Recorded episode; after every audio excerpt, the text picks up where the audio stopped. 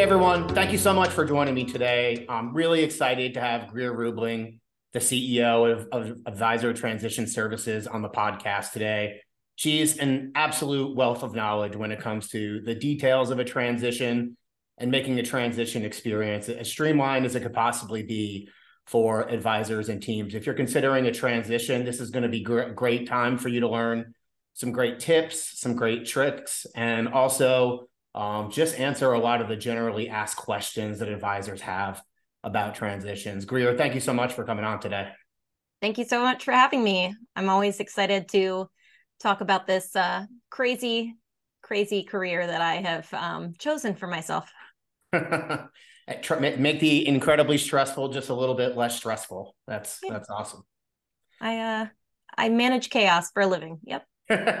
nice if you don't mind, if you could just tell us kind of how you got into helping advisors make a transition and how that kind of uh, evolved into your company today. Sure. Um, so I have a background in client services and operations. I started out in the industry straight out of college. Uh, I got a job as a client service associate for a single producer at Smith Barney. I had a marketing degree. I knew nothing about finance. I didn't necessarily want to be in the finance world, but sometimes it's about who you know, not what you know. And I couldn't find a job in marketing because uh, an entry level marketing job is really, really hard to get. So I heard of an opening and I got this job and I started working for this advisor. And I was working for him for about a year when he decided he was going to make a move. And this was back in the day when the Wirehouse wars were still very heavily raging. And so we left Smith Barney and we went to UBS. And I went with him, and it was my first transition. I was 23 years old. I had no idea what I was doing. And I quickly realized that he also had no idea what he was doing and didn't prepare me at all. Uh, so I just kind of got thrown into this process and had to learn on the fly. Um, but you know i'm i'm an organized person. I enjoy a challenge. And so it was a really fun experience. And then the ubs office who was also heavily recruiting at the time they just decided i was now their transition consultant of the branch and that i was going to help onboard all of their new recruits because i was the most recent employee to have done it.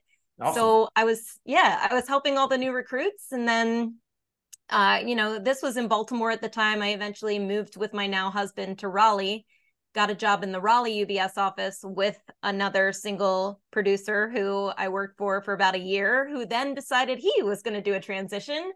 Um, so I kind of got thrown into this transition world without ever really knowing or choosing to do so. But uh, when we left, when I eventually left UBS with that advisor, we started an RIA. And so I did a transition to the RIA space, became the director of operations of an RIA, and we added several advisors to our platform during the four or five years that I worked at the RIA, and I was doing all of those transitions. So eventually, when I kind of decided I wanted to do something different, um, I I looked back and I said, well, I've done transitions all this time, and I I know that advisors really need help during this process. So I tried to find a company that was focused on helping advisors transition, and I could not at all. I couldn't find a single one. And so right. I was like, all right, I've identified my niche, I've identified a need in the market. I'm going to just go ahead and start a business. And I had just had my second baby, and I was like, sure, let's just quit quit my job and start a company uh, while I have two kids in daycare. Perfect so time to roll the dice.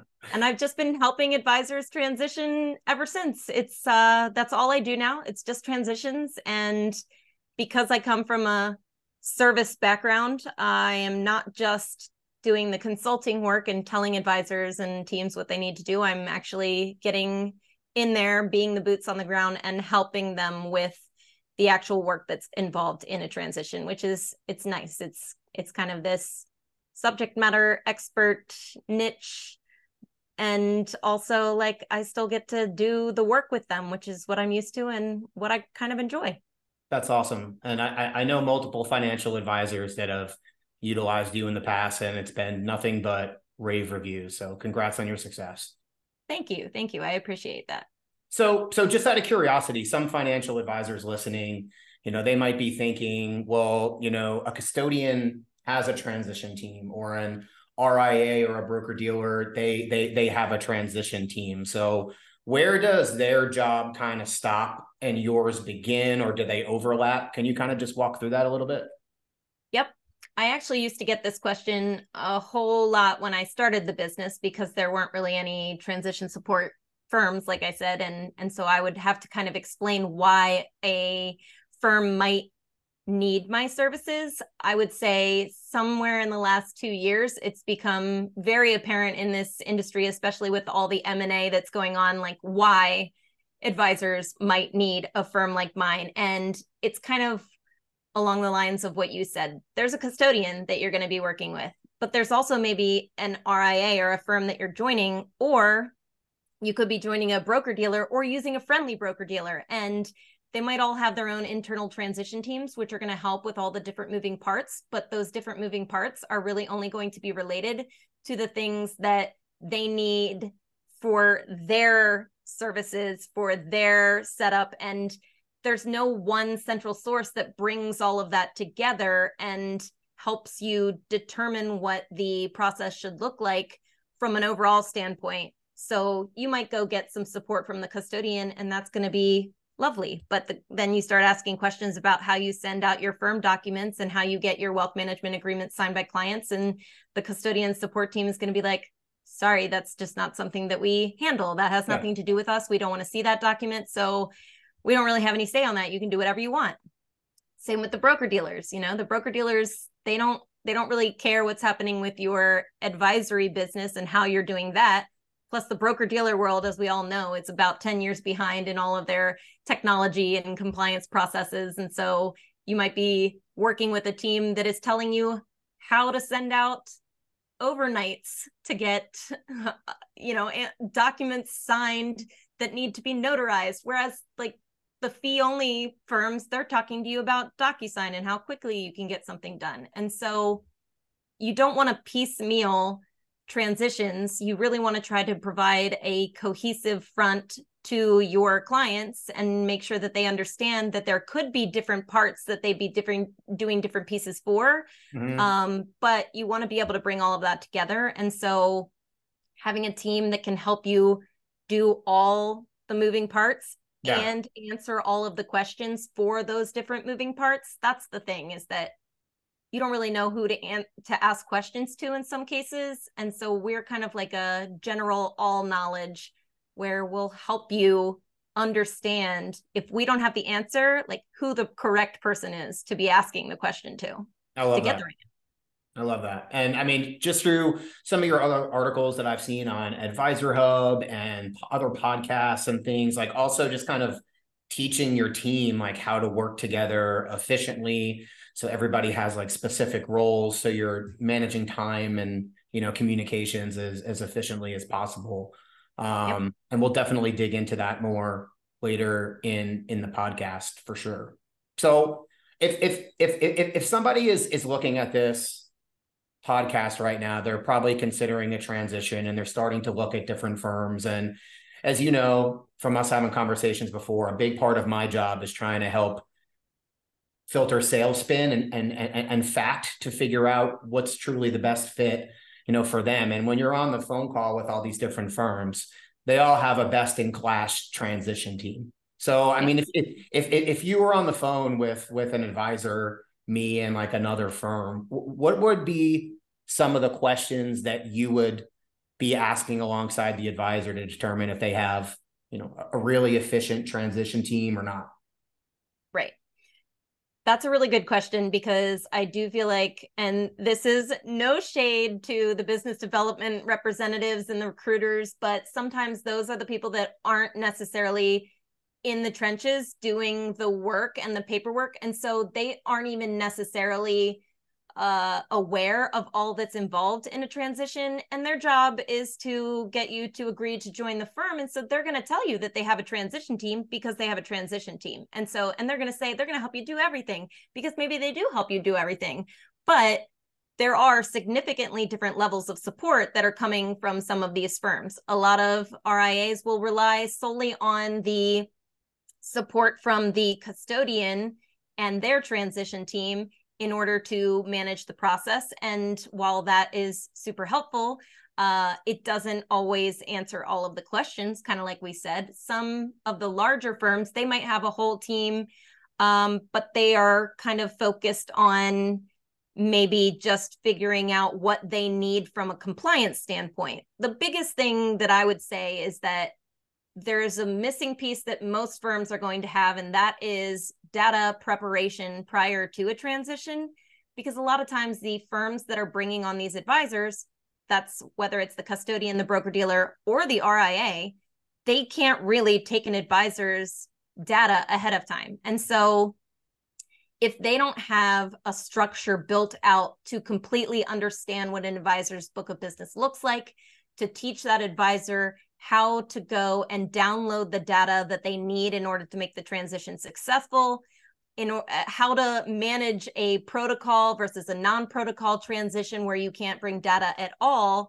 If they haven't built out the structure internally to teach the advisor that then it doesn't matter how many people you have working on a transition but the transition is only going to be as strong as the advisor is in their preparation and so sometimes it becomes less about what the team can do for you and more about the education that the team provides to you as part of the process so that you can give them the information they need to make it successful. So I would say if the team isn't talking to you about all the things that you need to do and asking you very, very specific questions about your book of business and where you get all of your data from, well, then that's a that's a red flag. That's something um, that you need to be concerned about because you may the business development person may tell you, "Oh, we're going to do everything for you," but that's just not true. Like yeah. it's your book of business. You're the one that knows it best, and if someone is not gathering that information from you and helping you understand all of it, then they don't have a really good grasp on what is about to happen either. And what's going to happen is you're going to assume they're taking care of everything. They're going to assume that you are going to give them everything they need to take care of everything. And when you don't, then you're going to have a problem right off the bat. I was working with a financial advisor advisor um, a couple days ago, and he started getting some of the documents from a firm in terms of like what a transition was going to look like, and there was like hundreds and hundreds of fields. And I was like, I promise you, like this is a good sign. This means that they're yeah. covering all the bases, and you know, quality in means you know quality out on the on on the paperwork when it goes out. So that makes a ton of sense. Yeah, it's kind of one of those things where it's almost um like counterintuitive that a firm might come to you and start giving you all of this work that you might look at these forms and say like this is a lot of work. This is a lot of things that they're asking me to do. Like isn't this thing aren't these things that they should be doing? But really if they're coming to you and giving you work you might want to take a, a good look at what that work is because it's probably something that they cannot do that they have to rely on you to do. And if a firm is not coming to you and asking for some of those things it's because they're relying very heavily on you to do a lot of the work after the fact. If they're prepping you in advance, then and asking for you for a lot of things, then they are doing their due diligence on what is going to come next. So it is a little counterintuitive. And I know some advisors have a really tough time with that because, you know, especially coming from like a wirehouse situation, a lot of them have their own service associates that do a lot of their paperwork and do a lot of this stuff for them. And if they are not bringing a staff with them, they might not be used to filling out all of this information and knowing where to find it. Um, but that's why the education coming from the firm that you're joining on how to do all of that is super important. Awesome. That's that's that's really helpful. So w- w- when I help financial advisors kind of explore the, the the the capabilities of a firm's transition team. There are some firms, especially in a post-COVID world, that do a lot of their stuff remotely. Their transition specialists will kind of they'll be in the home office and you know they'll say that they've really bolstered their cap- capabilities just kind of being forced to work remotely during those years mm-hmm. and then there's other firms that their value proposition is hey we're going to have people in your office, you know, getting their hands dirty, like looking over your shoulder and making sure, you know, if anything goes wrong, there's someone right there to help you out. What what is your opinion on like a firm that can do remote work versus in-person work? Do you have an opinion on that? What's more effective? I have very strong opinions on this. Um, but I don't have a clear answer because okay. it it completely depends on the type of transition and the type of your book of business the custodian you're joining and the type of firm that you're joining. And so there's a lot of things that can really go into determining whether you need on-site support or remote support. Um, i i do both. I do a lot of both. I i enjoy traveling to advisors offices because i like to actually meet them in person. Um, advisors tend to have high expectations sometimes of things and you know they're very like financial advisors are all they're very like based in money and value of things. And so they like to see the work being done sometimes because when they see the work being done they can see what they're paying for they can see that progress is being made and so being on site sometimes is super helpful to their psyche just to understand like hey everybody here is working really long hours. They're putting in the time and effort. I have handholders here that I can go directly to, ask questions, get the answers right then and there. I don't have to worry about what's going on behind the scenes. I don't have to micromanage. I can just kind of see that these people are here and they're and they're working. I think that's a little bit tougher of a pill to swallow sometimes when it's a remote transition. I sometimes I just have advisors that are constantly asking for things remotely and they don't understand all of the work that goes into a transition be, and because they can't see it it's almost like they're checking in to make sure I'm doing work yeah which can sometimes be like it can be a bit of a, a headache sometimes um because all I I you know like I know what I'm doing. I've been doing transitions for 15 years. I um I I do my job very well, but it's hard sometimes for someone to just to not see me doing it and to just trust that I'm doing it. And I think that's just human nature. Um, and so, but sometimes I get more done when I'm working remotely because I don't have anyone interrupting me and the work to ask a bunch of questions.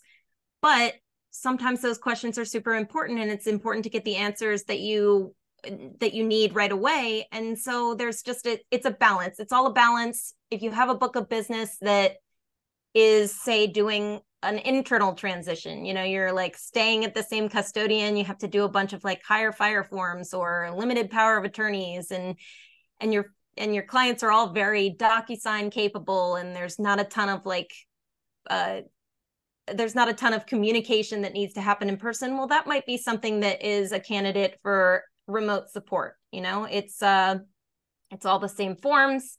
It's all the same process. But if you have maybe a retiring advisor who's selling a book of business or making a transition with the thought process that they will be selling their book of business and their um, you know their client base is a little bit older. They have a lot of rmds they have a lot of you know interesting setups on their accounts and stuff like that. Uh they a lot of them want to come into your office. If you're a small town advisor you know there's some firms that are very focused on uh, the geographics of their books of business and sometimes they're just teams that want their client base to come in and sign paperwork in person um and or send them in the mail like that might be a candidate for in-person support because I can be there and I can be printing documents, I can be tagging documents, I can be answering questions that clients have, I can be interacting with those clients if they, in fact, have very specific questions.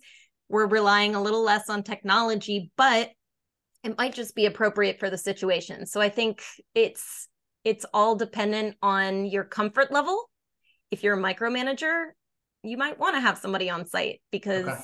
it's hard to micromanage remote people but uh also like if you're a micromanager like you might not want to be for a transition you know you might it's, it's personal preference yeah exactly it's it's all just dependent on all the different factors. I can usually tell just from asking a few questions who needs remote support and who needs on-site support.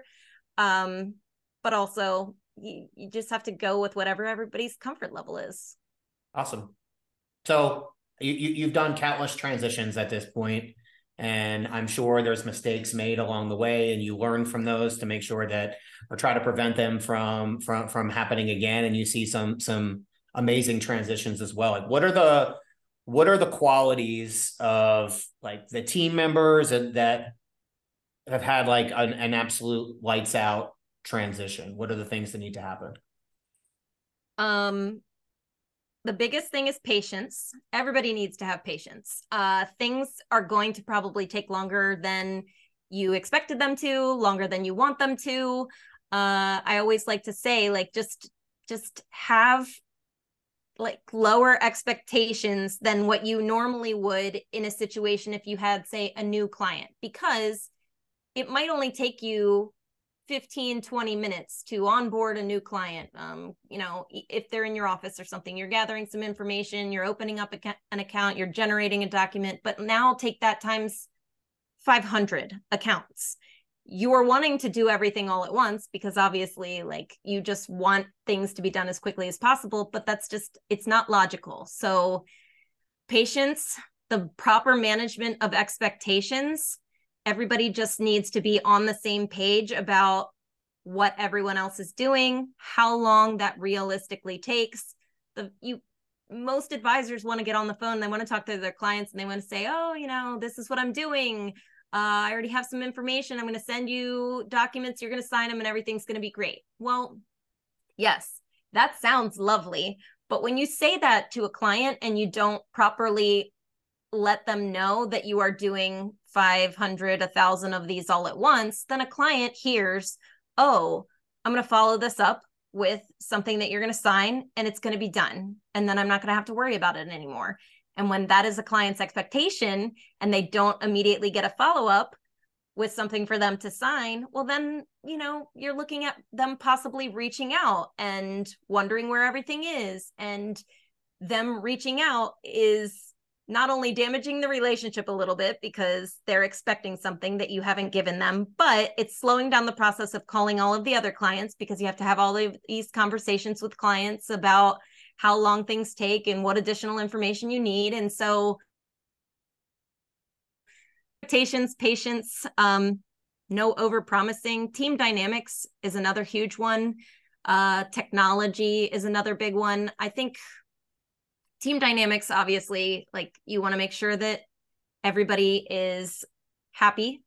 Obviously, the expectations are managed. Everybody knows what their role is during the transition and that they're okay with it and that they understand that they might be having some longer days than normal with some work that isn't necessarily what they're used to doing um, and then technology well technology is a very tough one in transitions. I could i could talk all day about transition technology but the problem with using technology in transitions is that there isn't that much of an opportunity for tons of technology during transitions because you're going from one system to a new system and the new system is a custodial system that's really only set up to do the things that you need for that those particular accounts and depending on the custodian that you join like it just depends. Some of them spend a lot of money on their technology and really try to make things as seamless as possible. Others,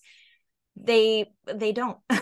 Yeah. and so there's just a lot of there's a lot of moving parts in the transition and there's a lot of things to think about and I don't remember what your original question was, but um it's okay. Just um some of the things and like traits of like a team that have like a, a really really good transition. I, I I think you talked about a lot of that. I was going to leave this until the end. I had just some commonly asked questions that financial advisors have asked me, but just talking about like teams. Do a lot of your teams like incentivize their staff members when they're making it? I have advisors ask me all the time, like, how do I incentivize all my staff to kind of like be all on the same page? Do you have any like best practices with that or things you've seen like work out really well?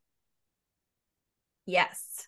Uh, this that is a I'm really glad that you asked this question because this is one of the biggest issues that I see during transitions is uh you know like let's let's think of an example you're going from and I use this example because this was me I was going from being an employee at a Fortune 500 company where I had a 401k, full benefits, stock options, literally. And I had an, an entire HR team. I had multiple managers. The advisor I was working for was really just like the person, you know, the person that was telling me the work to do, but they weren't really my boss per se. They weren't really the ones that paid my paycheck or anything like that. So it was a very, very different dynamic and a very different setup than when I left that and went to be the director of operations for an RIA, which is a small business that is owned by one or two people. I was the only employee, so I I was the one doing everything that they didn't want to do, which is a lot. And it was a lot of stuff that I was not used to doing. Yeah. And so a lot of these advisors that are leaving and wanting to bring their staff with them, they're so focused on, okay, I want to bring my staff because they're very aware of my book of business. They have good relationships with all the clients. I've been working with them forever. Well, you have to understand that you can't just say, I'll match your salary and we'll do this as a small business. Like that is not the same thing as working for a Fortune 500 company with a very specific set of of benefits. And so there's a lot to think about when you are going from uh, being an employee, a W 2 employee of a firm, to starting your own or to even joining an existing firm. Like, this isn't just for those that are starting RIAs. Like, it's it's for those that are joining independent firms. It's very different going from a large firm to a small firm and it's very different for your staff and a lot of times you're not even telling your staff until much much later. Yeah. and i think i'm seeing a trend more so these days where advisors are just not telling their staff at all until the very last minute. And so literally consider being on the other side of that conversation. Consider you have been at a company for 20 years you're very comfortable there. You're very good at your job. You're very you know you've got your 401k you've got your stock options everything. And then your sort of boss comes to you and says i'm leaving. Come with me. I'll match your salary and and we're gonna work super hard for the next six months. Uh so you'll probably work like you know 10 to 12 hour days but uh, don't worry like i'll get you lunch every day or whatever you know yeah. like that is a very jarring conversation to Absolutely. have with someone. Oh, and by the way, you can't tell anyone.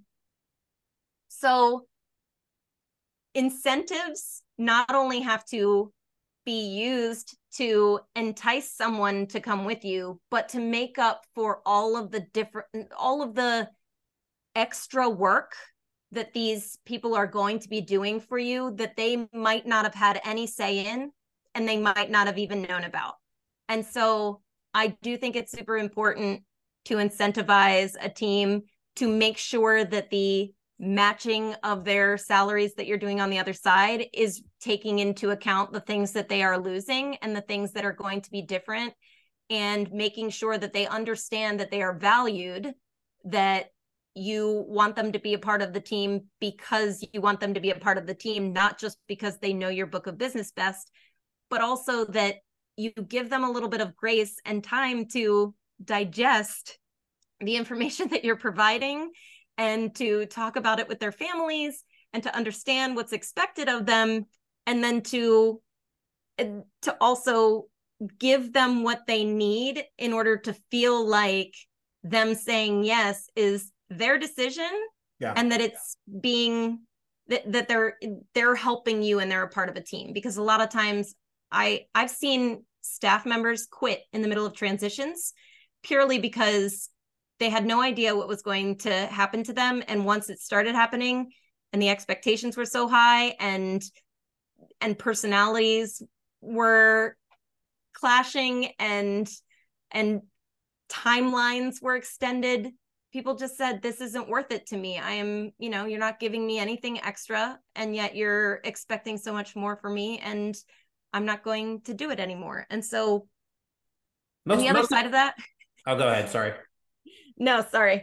The other side of that is make sure you want to bring those staff members with you and that you're not just doing it because it is a convenience during the transition.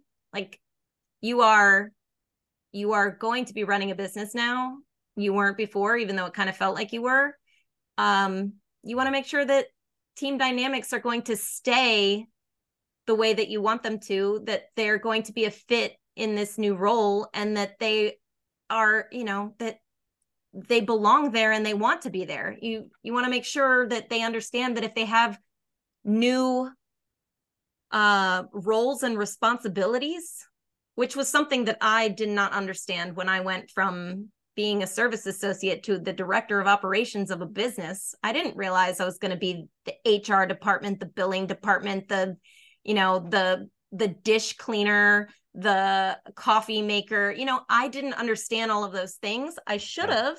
Yeah. yeah. But I didn't. And and uh, a lot of resentment was created in that situation because I didn't understand that and because they didn't tell me that and and because it was never discussed it was just expected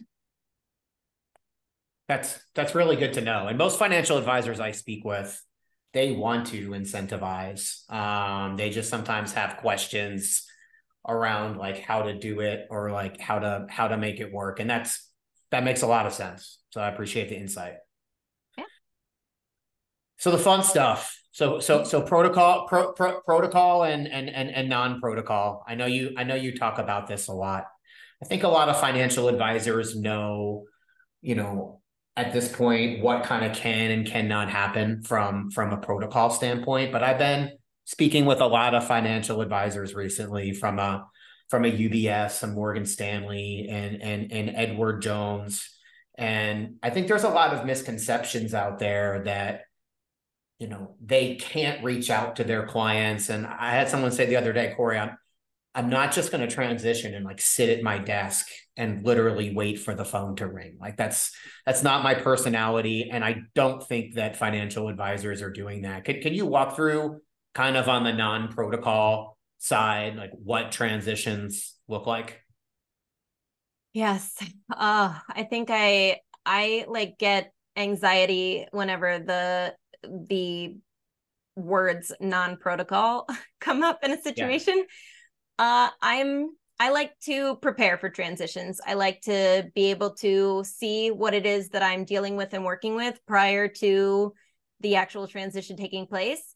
And that is really not something that can be done in a non-protocol situation. And so the toughest thing about a non-protocol transition is really that you have to prepare for it as though you're sort of starting over from scratch, but you're doing it in a bubble where everything is being wanting to be done quickly, efficiently, and legally, which is a huge thing. So in a non-protocol transition, I have a lot of advisors that reach out to me and I'm their first call. Um, and they just say like i have so many questions i'm at a non-protocol firm and i know that it's going to be hard and i know that i'm not allowed to do this this and this but i just i don't know what to do. I don't know where to start. And the first thing i always say is get your contract reviewed by an attorney. And i'm sure you have a list of attorneys that you normally refer advisors to. I do as well.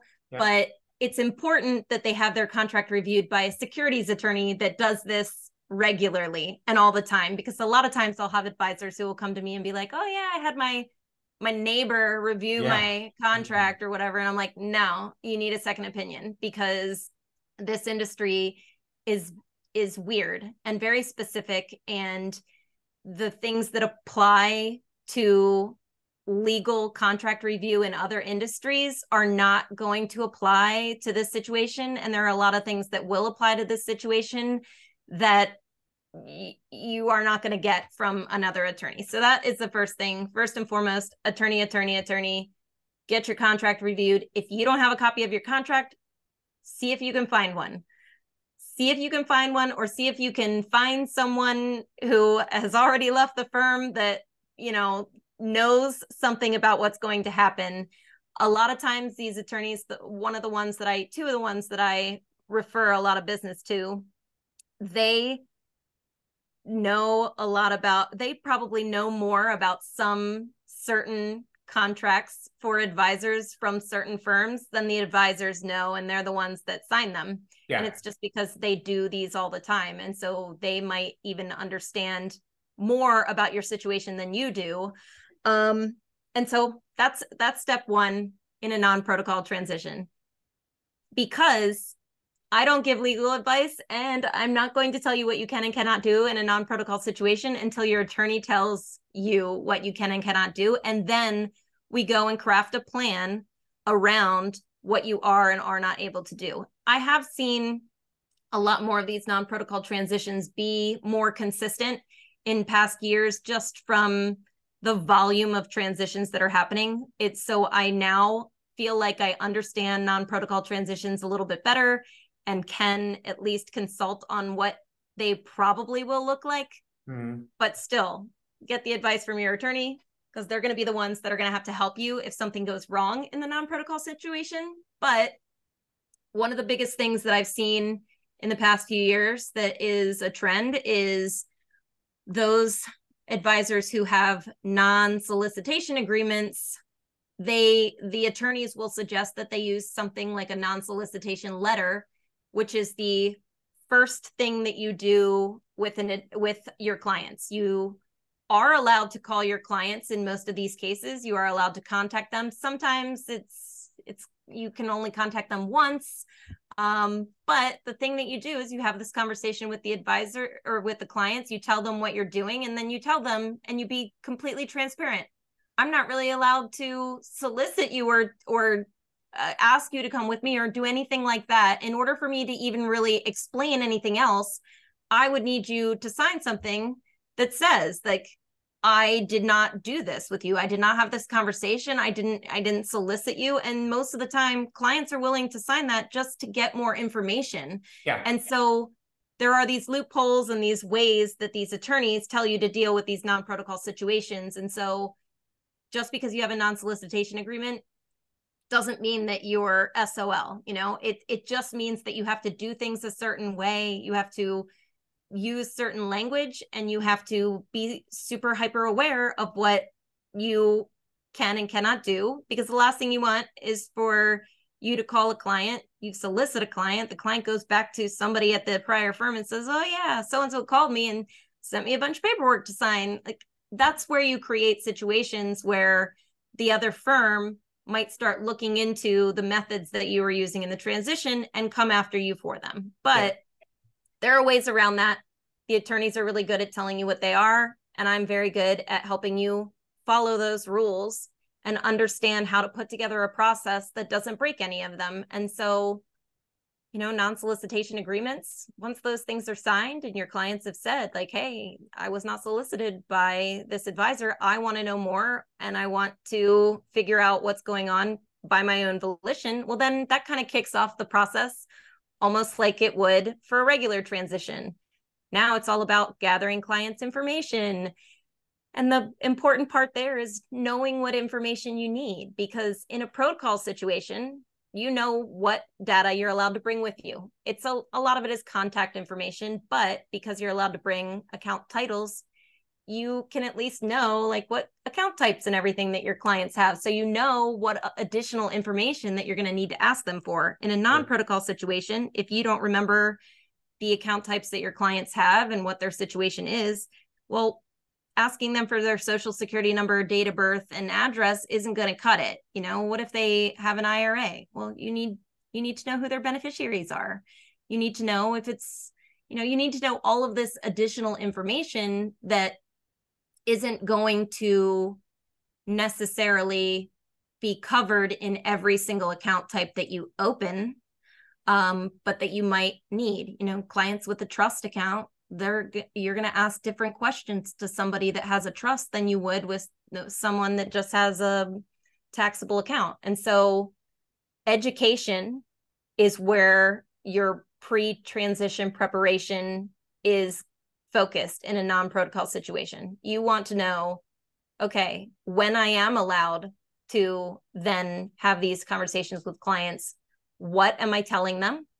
What am I asking them? What am I collecting from them? And how am I going to do that efficiently? And um, I will say that I am working with a firm called Onboard now that has that's creating a transition technology that is specifically geared towards non-protocol transitions and i have used it in one um, and it's great because it's a technology that allows you to send a text message to a client and start collecting some of their personal data um, and it's it's it gets connected to redtail your crm and so there's it it skirts all of those um, those rules and regulations about you having uh, having access to the data at any point and and so like that's it's something that i'm going to do a push uh, for in the future and talk about because um, i think the hardest part of non-protocol transitions is the collection of client data because there is so much of it and because there's so much to remember and because you have to do it with so many people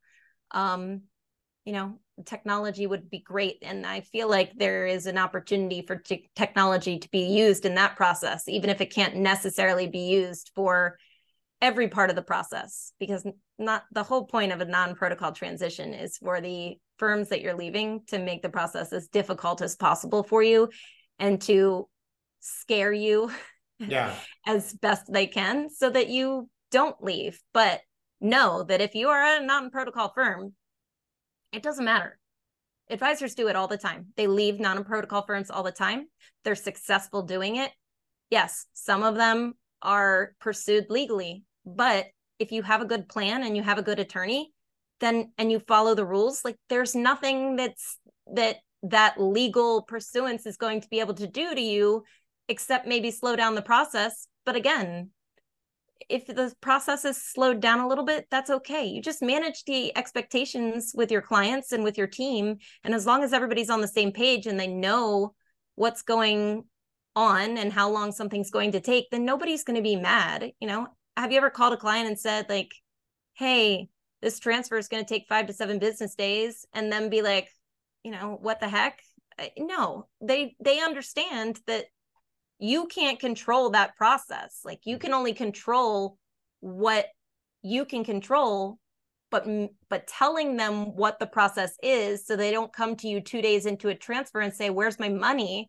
and get all freaked out. Like that's where you can control a process is just being fully transparent with everyone involved in the process to let them know just how long something's going to take and exactly what the process is going to be like and and then you're not having difficult conversations with clients. You're just having conversations with clients. Yeah. Like you're the one that's making conversations difficult. You don't they don't have to be difficult. They they can be easy. You just have to know how to have them and you have to do them right. I think that's such a big takeaway because I think financial advisors want the yes. I yeah. want oh, yeah. you so bad that um you know they might oversell the process a little bit along the way and you're right just setting those expectations that hey there's going to be a few hiccups along the way. This is yep. a little bit messy, but we're going to be on the other side, you know, soon. I think is a really good takeaway. That's awesome. And that's, you know, you only know what you know, and your clients only know what they know. And so they don't know that you're doing this with 700 other people. They don't know that when they call your office and they don't hear back for three hours because you've been on the phone with 30 other people during that time. They don't know that unless you tell them, unless you say, Hey, I'm so sorry. It might be tougher to get a hold of me than usual. My response times might be a little bit delayed.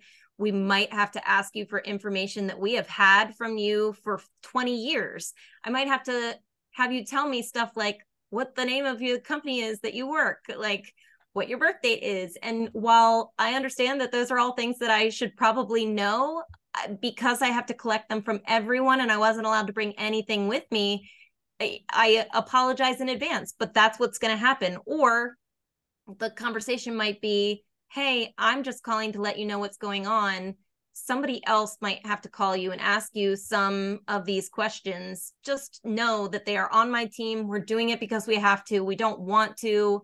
We would have brought this information if we could, but we weren't allowed. And so, non protocol transitions, I can't stand them, but I can't stand them for reasons that are different than what an advisor would think. Like, I just, I want to take every single piece of data ahead of time and do yeah. as much as I possibly can with it to prepare for the transition and i cannot do that in a non-protocol transition and so it they don't have to be a type of transition that advisors are scared of or that they hate they're just different and they require a different process that might be an extended timeline and you just have to take that into consideration when you are planning.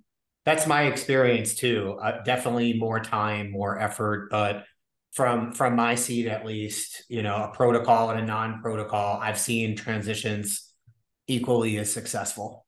You know, oh yeah. maybe, maybe a few more lost hairs but more, equal, equally as successful. I mean honestly a non-protocol transition to me is like the perfect time for you to get your book in order. You you may be doing a non-protocol transition and you have clients that have been with you that you don't that you talk to maybe once a year that have been with you for years and that they're just not a fit anymore for your business model. And so in a non-protocol transition likely those clients are going to get a call from another advisor that's telling them that they're their new advisor. And so like in some situations that conversation is taken care of. You don't have to worry about it. Like they're going to get a call and they're going to have a new advisor. Um and and so in a non-protocol transition that's it might be the best thing for you. If they do call you and they ended up, up talking to you and you didn't want to bring them to your new business you just you can explain that to them. You can say you know i'm starting a business of our own. This is what the business model is going to look like. This is what we're focused on. I you know i apologize but the what we were doing with your account is just no longer a fit for what we are trying to do for the future but you are going to be assigned a new advisor and so you're going to be completely taken care of and you don't have to worry about it. Um you know something like that along those lines. It's a it just it provides a non-protocol transition provides you a way to start over from scratch which i know not everybody wants to hear it doesn't sound great but think about it from the positive aspects you get to start over from scratch. You get to only bring the clients that you want to bring. You get to focus on the accounts that you want. And it's a time for you to confirm with all of your clients that all of their information that they're giving you is fully 100% accurate. Like you might have clients that you've had for 20 years that have had 12 grandkids, and six of them are not listed as contingent beneficiaries on their IRAs. And if something were to happen to them and they passed away, then six of their half their grandkids are SOL, you know. So it, this is the time to just confirm with them exactly what they want with their accounts, how they want them set up. So in a non-protocol situation, it's less about you mirroring everything that was the same on the other side like you do in a in in a situation where you have all the data and more right. about you confirming that everything is correct and that it's set up the way that your clients want it to be and that your business is set up the way that you want it to be so i i find that sometimes non-protocol transitions while i don't love doing them um, are better for some advisors to just be able to position everything the way they want to from the start Shrink, shrinking to grow is is is one of the exactly. best things that you can do and there's very few advisors we speak to that are trying to bring everybody so yeah. So like best case scenario from your experience and like average timeline. I'm just going into like frequently asked questions now. Yeah. How long does a transition take?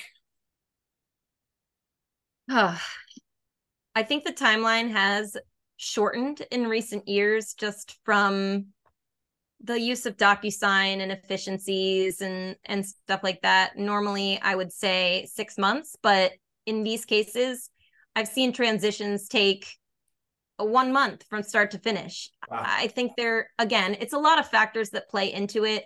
Sure. Um, it's less about your AUM, I think, and more about your volume you know if you're trying to transition 3800 accounts like that's going to be a very different transition than when you're trying to transition 300 accounts you know? So i would say that the volume of accounts uh, and households is really what's going to extend the timeline of your transition um, and the methods that you're using to send paperwork and get your clients to sign paperwork and stuff like that. Um yeah it, you know it still takes it's still like a three to seven business days for assets to transfer on the acat platform. And so there's a couple of days built in there where that's not going to change and it hasn't changed. And so there's still like a week in there where it's processing time.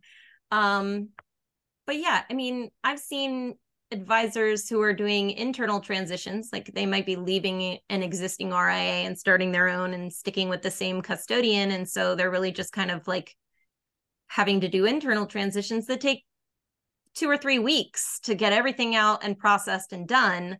Um, but I've seen I've seen advisor teams that are maybe purchasing a book of business that has 2000 accounts and you've got you've got your A clients, your B clients, your C clients. You might all, go all the way down to like some L clients or something. And those ones you might not even be calling for two or three months because they're just not they're not important to do in the beginning. And so I think I I think if you have the right team and you have the right technology, then it's taking a lot less time than it used to. Um, but I think you can be pretty efficient. And then the only factors that are really playing on the timeline are how long it takes your clients to sign things, which I don't know about you, but somebody sends me something like it's probably going to take me a few days to even open it and do yeah, it. Sure. Uh, so yeah, you never know. your clients are always a factor. So I, I, I can ask you literally like 50, 50 more questions, but I want to just ask you one more. The, the, the recruiter answer to what's the best time of year to, to start a transition is, is anytime. But like I, I, I ideally, if an advisor asks you, what's the best time of year to do this? Is there any time that's better than others? honestly, I'm going to give a very different answer than what I've heard anybody ever answer. And I'd say summer. Be every, nobody ever wants to do anything in the summer because they have their own travel, um, kids' schedules, like their clients are traveling. But to me, like I think everybody's working less in the summer. And so why not use that time to uh to to put together a process that's that's going to take you a lot of time. I find that many advisors choose the beginning of the year or the fall. And so the fall for me is super tough. Like my schedule just gets super packed and they're back to back to back. And it's very difficult because there's holidays coming up and school is starting. And and so I'm not sure why everybody chooses fall. It seems like a weird, a weird time to do it. Um yeah. the beginning of the year for me seems uh pretty decent just because you're giving yourself the entire year to worry about things like RMDs. Um, the only problem with the beginning of the year sometimes is like taxes, is that you know you the your clients start to get 1099s or something and they can't call you for their 1099s because their 1099s are with their former firm but most of the firms that you're leaving have like 1-800 numbers that you can call to get documents and you just have to confirm who you are and a lot of them have logins that you can use to re- receive those tax documents. And so um, I'd say the end of the year is probably the worst time, just because not only because of the holidays, but because those accounts are going to generate um, two statements now. You know, the statement of the new firm once it's at the new firm, and the statement at the old firm, and your taxes are going to be a little bit affected by that, just because it all depends on where the accounts were on the last day of the year. Um, so I'd say the end of the year is probably the least fun. Um, but if it were me, I would choose probably spring or summer just because I feel like everybody, I don't know, everybody's a little less busy with work. And so I I'm opening up emails and signing DocuSigns faster than I normally would, I think. Um, because I don't have a thousand emails in my inbox. I have 50 emails in my inbox or whatever it is. So my answer is a little bit different. But to your point, I don't think there's a bad time of year to do this. You can still do it at the end of the year. It's not gonna, yeah.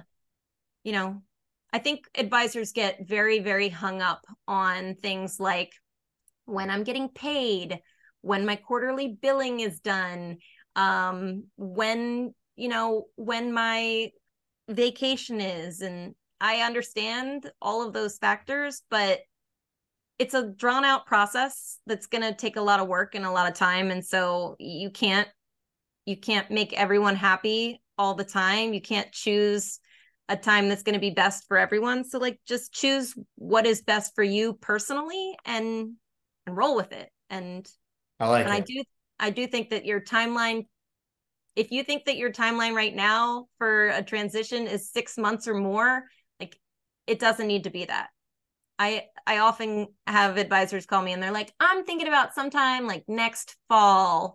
And I'm like, no, let me answer a few of your questions and I bet your timeline will move up, up by at least six months. Like you're saying next fall because you don't know the answers to all of your questions yet. And you are just like trying to plan. But once everybody knows what to expect from a transition, I think those timelines move up very uh significantly and you can and really you can you can really do it faster than you think and sooner awesome. than you think. I appreciate it. Grier, you're you're you're awesome. I, I appreciate the time. If uh, an advisor wants to learn more about your services, where could they reach you? Uh, so my website is advisortransitionservices.com, advisor with an O, not an E. Um, I am also very active on LinkedIn. So you can look me up on LinkedIn, Grier Rubeling, G R I E R R U B E L I N G. Um, and uh, you can also email me at Grier, G R I E R, at advisortransitionservices.com, which I keep saying I need to shorten and still haven't done it. Mine's so long as well. I, I, I understand. Thanks so much for your time, and make sure you check out Grier's website. She has so much awesome content on there, tips on how to start your planning for your transition, data gathering worksheets, resignation letter templates, all sorts of things that uh, can really help you out in a transition. Um, if you have any questions about the broker dealer RIA landscape, my contact information is below as well. And uh, Grier, I hope you have a great day. Thanks so much. Thank you. I really, really hope you find this podcast of value. If you do, please make sure to subscribe and share it with your friends.